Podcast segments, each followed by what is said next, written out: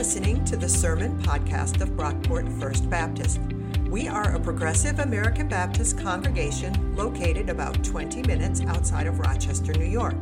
To learn more about our church and support our ministries, please visit brockportfirstbaptist.org.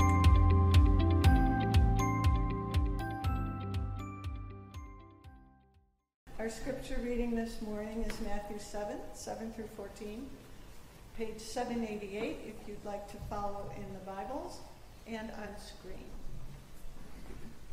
Ask, and it will be given to you.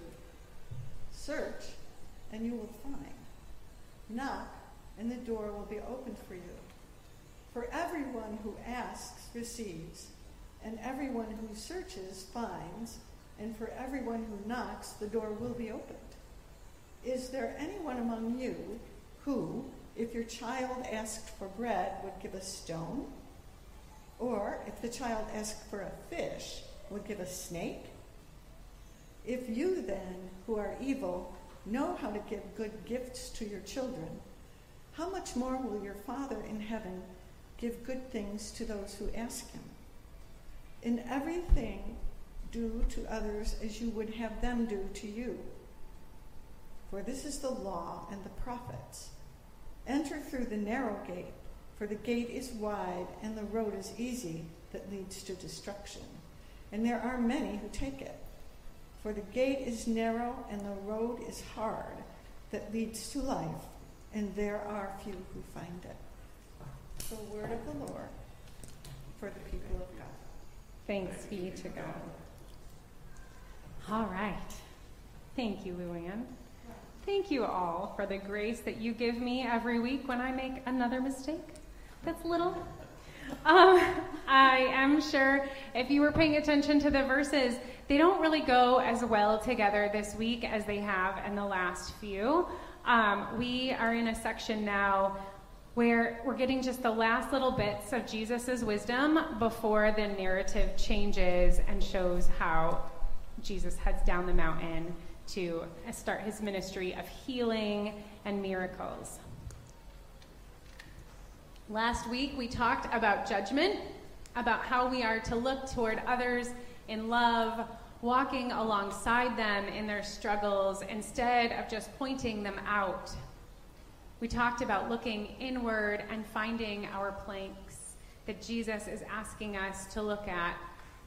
And we talked about putting that stuff at the base of the cross, asking Jesus for help, reaching to the only one who can start to heal those layers, reaching also toward each other, toward a counselor, toward support groups, but always holding that hand of Jesus on the way.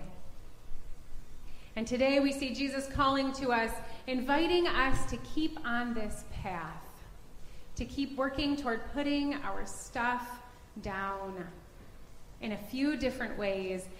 And that's the thread we're going to continue pulling through the remainder of the Sermon on the Mount the thread of grace, the thread of connection to Jesus, and the thread of love. Please join me in prayer. Father God, thank you for continuing to guide us on this journey together. Thank you for opening our hearts and our minds Thank you for allowing us the opportunity to hold your hand through it all. We invite your spirit into this space. Open our hearts, open our minds for your message today. Lord, move me aside. May the words of my mouth and the meditations of my heart be acceptable to you, my rock and my redeemer. In Jesus' name we pray. Amen. So, we've talked a lot about prayer this summer, and I'm going to keep talking about it because Jesus keeps talking about it. God wants a relationship with us, and that only happens through prayer. We're going to reread the opening parts of today's verses to get us back in here. Verse 7 Ask, and it will be given to you. Search, and you will find. Knock, and the door will be opened for you. For everyone who asks receives, and everyone who searches finds. For everyone who knocks, the door will be opened. Is there anyone among you who, if your child asked for bread, would give a stone? Or if the child asked for a fish, would give a snake? If you then, who are evil, know how to do how to give good gifts to your children, how much more will your Father in heaven give good gifts to those who ask him? So, first, we're going to start what this passage is not talking about. We are not promoting a vending machine God.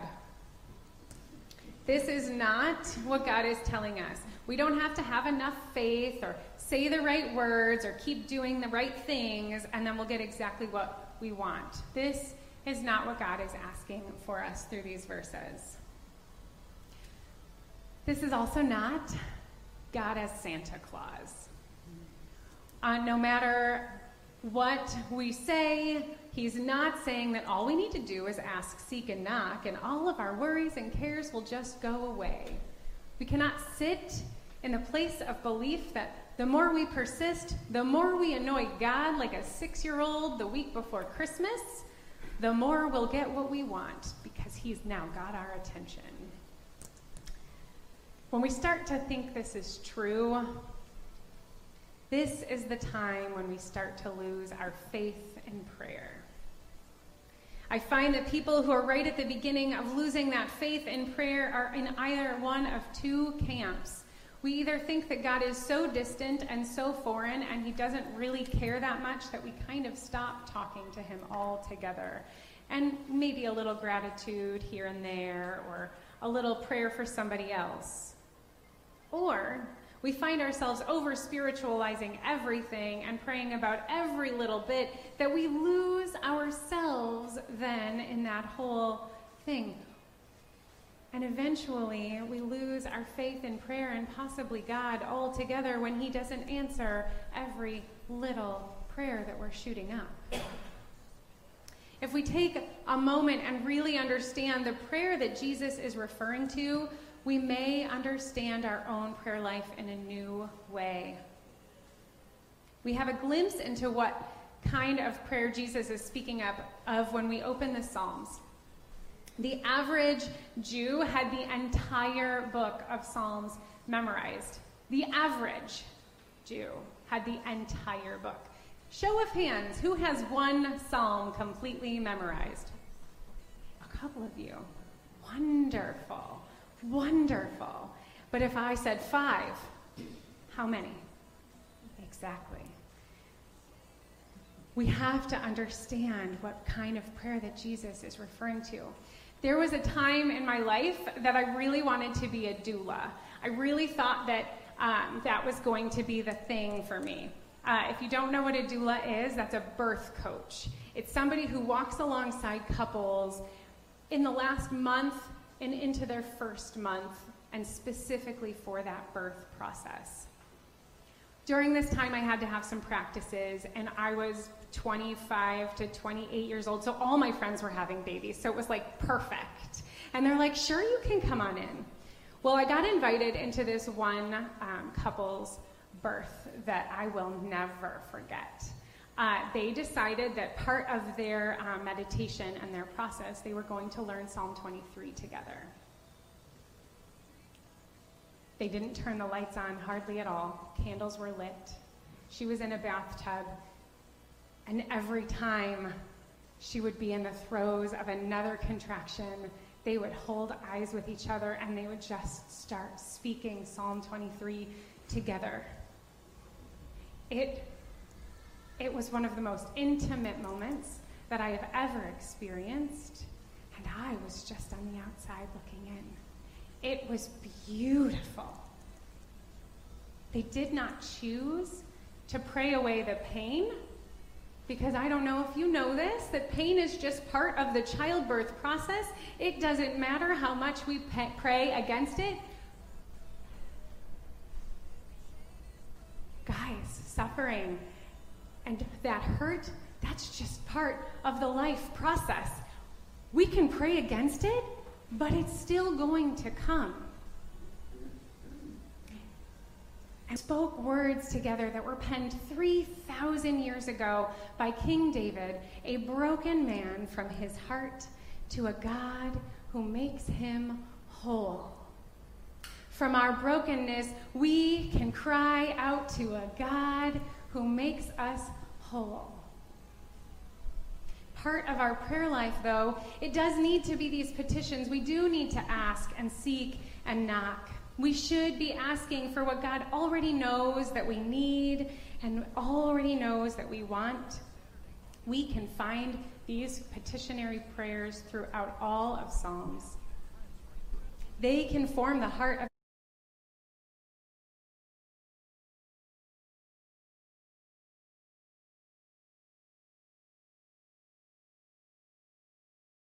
God is good even when we don't feel it, even when we might not see it in the moment. Is God a good God, and will He respond to His people when we pray? Absolutely. But we may need to check our hearts, just like we've been talking about this summer for the motivation, and ask ourselves what we're really praying for. True, deep, beautiful prayer life is marked by this goodness of our Father. A.W. Tozer says that genuine prayer is about a passion for God and an obsession with entering his presence a passion for God and an obsession with entering his presence. This is the relationship that God desires.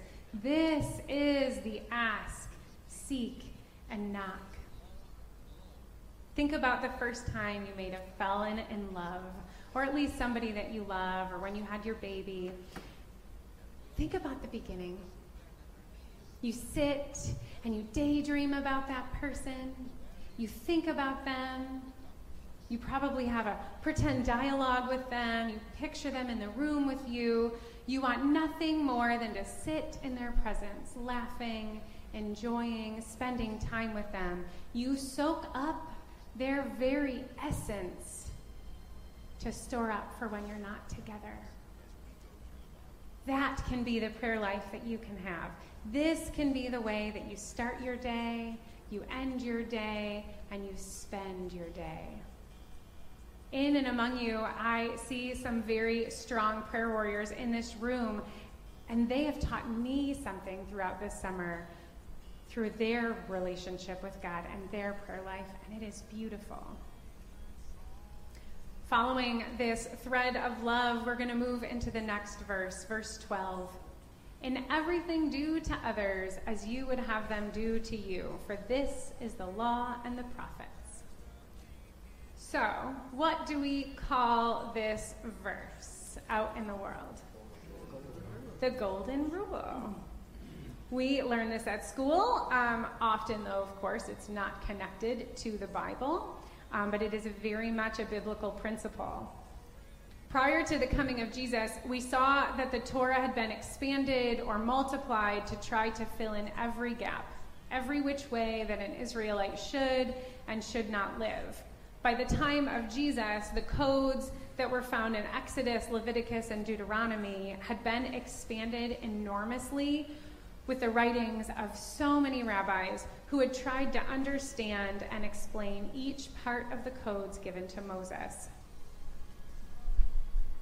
Jesus came to set us free not from the morals and rights and wrongs, but to set us free from finding the exactness of each step.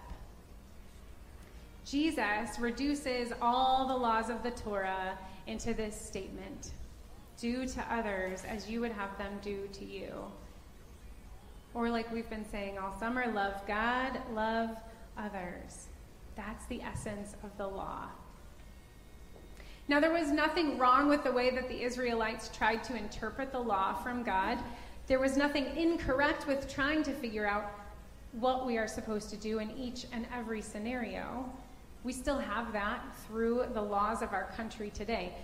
Coexistence with one another means that we do need to have specific order to follow. But Jesus gets right to the heart, gets right to the why, as found in the Old Testament. Check your motivations, check your hearts. Are you loving God well? And are we loving others well in everything we're saying and doing. This is such an easy principle to understand, isn't it? Do to others as you would have done to yourself. I can guarantee you it's not as easy to live it out as it is to understand it.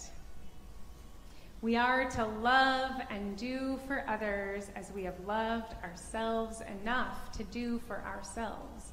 So, if you eat food daily, yeah, we should probably feed those who need help. Do you get to rest and know that your basic needs are met? Well, we should probably make sure that we're helping other people's get their basic needs met. Do we have people who will sit and spend time with us and listen to us daily? Oh, maybe we should try to offer that to somebody too. We are to extend our own personal self care to those around us but maybe you're not taking care of yourself well. Let's talk about what happens then. I cannot give you my peace if I did not take a moment to receive peace from Jesus. I cannot share with you grace if I am not taking time to receive grace for my many errors. I receive forgiveness if I don't take time to extend forgiveness to others. This list can go on and on and on. Of course, I love the message version of this uh, verse, so I will share it with you here. Here is a simple rule of thumb guide for behavior. Ask yourself what you want people to do for you, then grab the initiative and do it for them. Add up God's law and prophets, and this is what you get. Add up God's law and prophets, and this is what you get. Do for others as you would have done for you.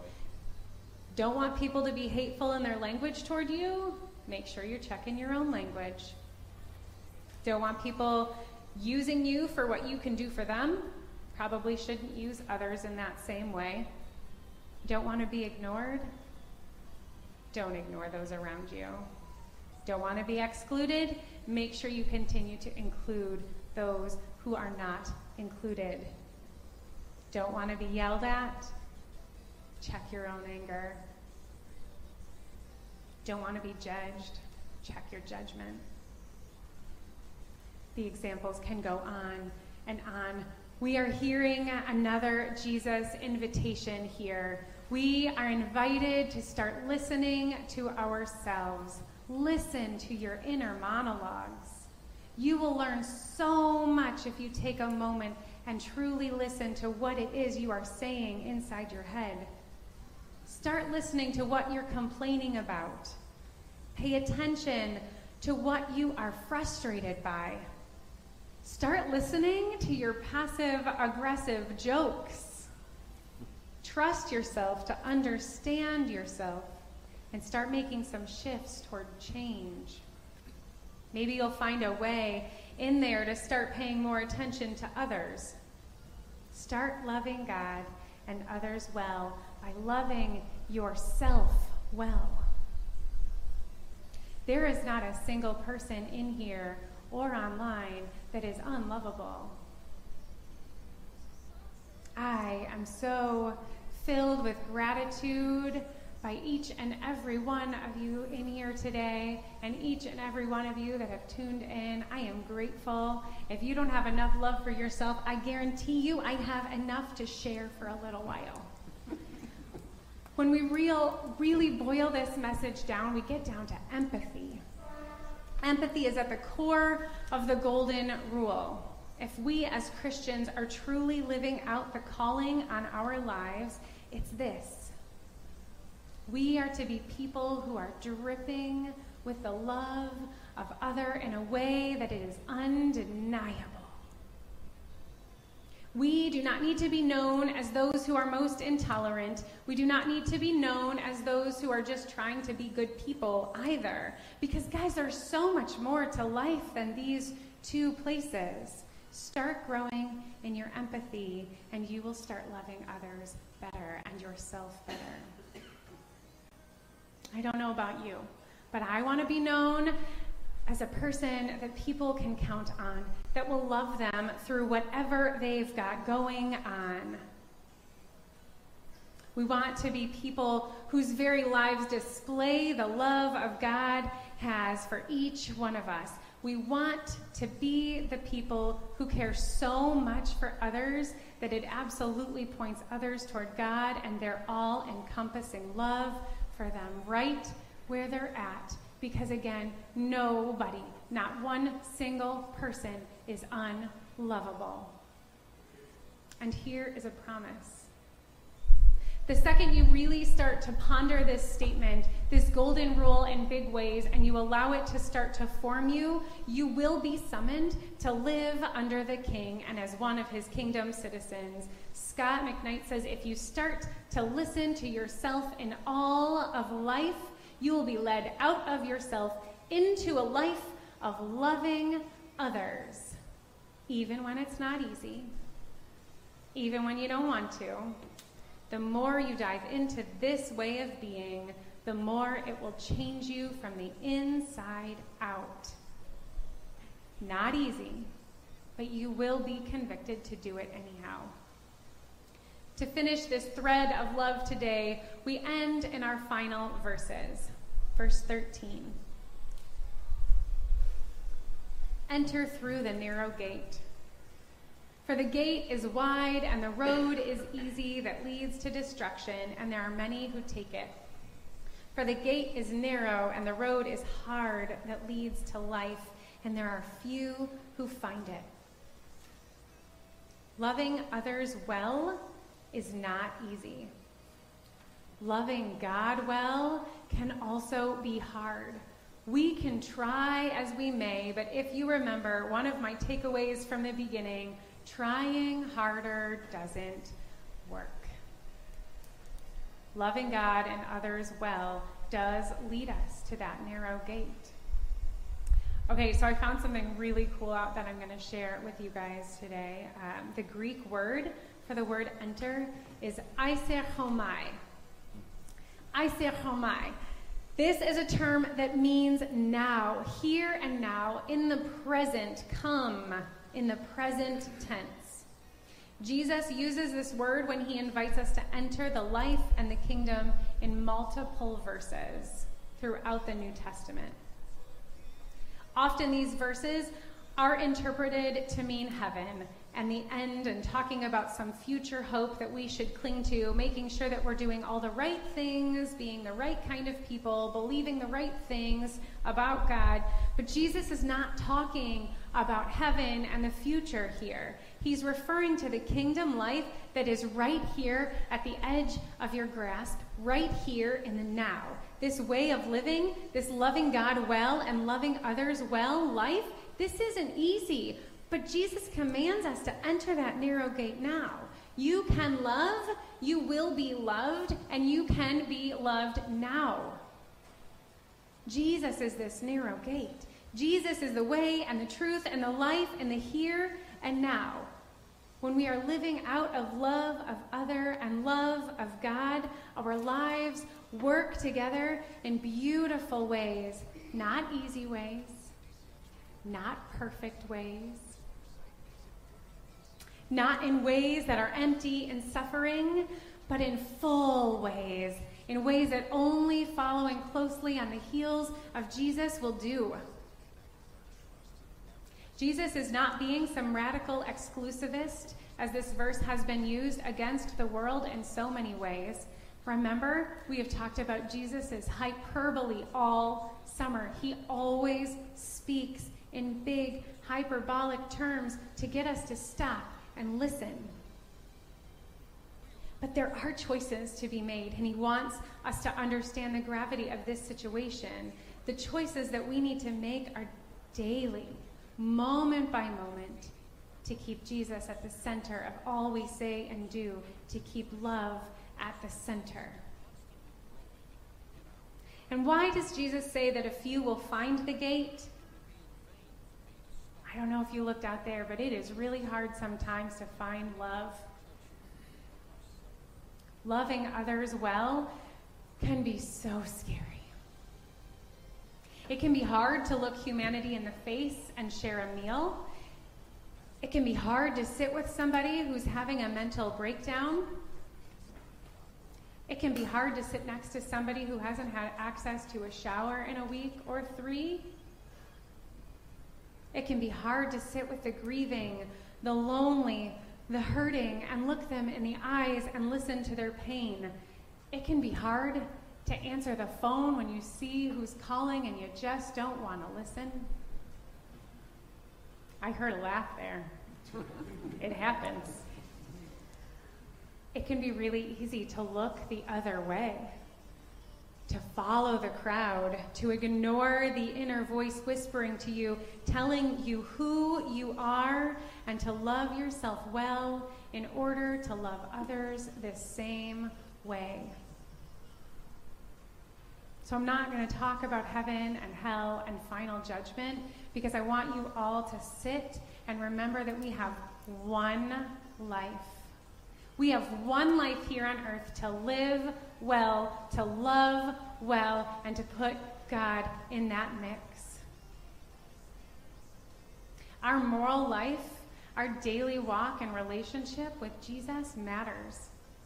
Our compass and where it's pointing us, it matters. Next week, we're going to talk more about this gate, this entrance into the here and now with Jesus as our guide and what that looks like. But today, I haven't done takeaways in a few weeks, so I thought I'd give you some takeaways. First, pray. Keep asking God. Keep seeking God. Keep knocking on this gate. Guys, this is for anyone who is willing to enter. This is for all of us. We can enter this gate together. We absolutely have all that God has promised us already. We just need to keep taking one day at a time, living one moment at a time with love of God and others at the very center of our being. Take the time, prioritize your prayer life. Allow God to speak into your inner being in new ways. Allow for God to sit with you and love you well so that you can love others well. Make sure you're asking seeking and knocking on those on the right doors that you are allowing God to know what is on your heart and in your mind so your relationship continues to grow deeper and closer together in beautiful ways. When you sit with God, you might find some new things about who God made you to be. Jesus then asks us to follow him with our whole being through that narrow gate, which leads us to this next takeaway now. There is some far off hope that we can cling to, of course, but more importantly, there is hope right now. Jesus did not come as the good news to talk about some weird future time. He talked about it now. We can have the life that God has designed for us right now. We have choices laid out in front of us, and all we need to do is to keep sending up those petitionary prayers to God, keep showing up, keep placing our worries at the foot of the cross, hand over our stuff as it creeps up. Allow God to be with us each step of the journey through that gate and beyond, continuing to place our baggage down. Kingdom life is far more than heaven. Kingdom life with Jesus is now, which leads us to our final takeaway today. Maybe you're still holding on to something. Maybe you're still struggling, truly giving time and life to God. You may be working through something. Keep going. Keep going. I want to encourage you that you can enter this gate and start following Jesus without being perfect. You don't have to have all your stuff together to show up and sit with Jesus. Discipleship is not about what you're doing right or what you're doing wrong, but it's about choosing to align yourself with the life of Jesus, choosing daily to pick up the cross of love and life for others. It's about the journey, it's about the walk, it's not about the destination. You can decide today to make a different choice if you're feeling like God is asking you to adjust your path. You can hand over the things that are holding you back. You can reach toward that hand of Jesus who is ready to walk that journey with you. You can Iser Homai. You can choose to enter today. There's not a special prayer or a dedication of your life that needs to be done. Jesus just wants you to start talking to him. Start praying, start walking, push into community, find some people you like to walk with, and take a step with them. There's always a lot going on around here, so come join in. You can come alongside various ministries to volunteer, get to know us. Come fall, I'm sure there will be book studies or Bible studies offered. You will have chances to dig in and see this Jesus one day at a time. I've invited Claudia to come up and share with us the prelude one more time so that we can sit in a few moments of silence together, to sit in this message, to sit with these words, just to give you an opportunity to see if God is moving anything within your hearts and with your minds. Join me in prayer. God, you are so good. Thank you. Thank you for wanting to have us come to you with all our petitions. Thank you for loving us well. Help us to love ourselves well so we can love others in your name. Help us walk through the hard stuff with you. Help us to make the hard choices and really following the call you have placed on our lives. In Jesus' name, amen. Thanks for listening. If you enjoyed what you heard, please be sure to rate, review, and subscribe to this podcast on iTunes. You can connect with us on Facebook at Brockport First Baptist, on Twitter at BrockportFB, and on our website, brockportfirstbaptist.org. Our theme music was composed by Scott Holmes. This has been a production of Brockport First Baptist.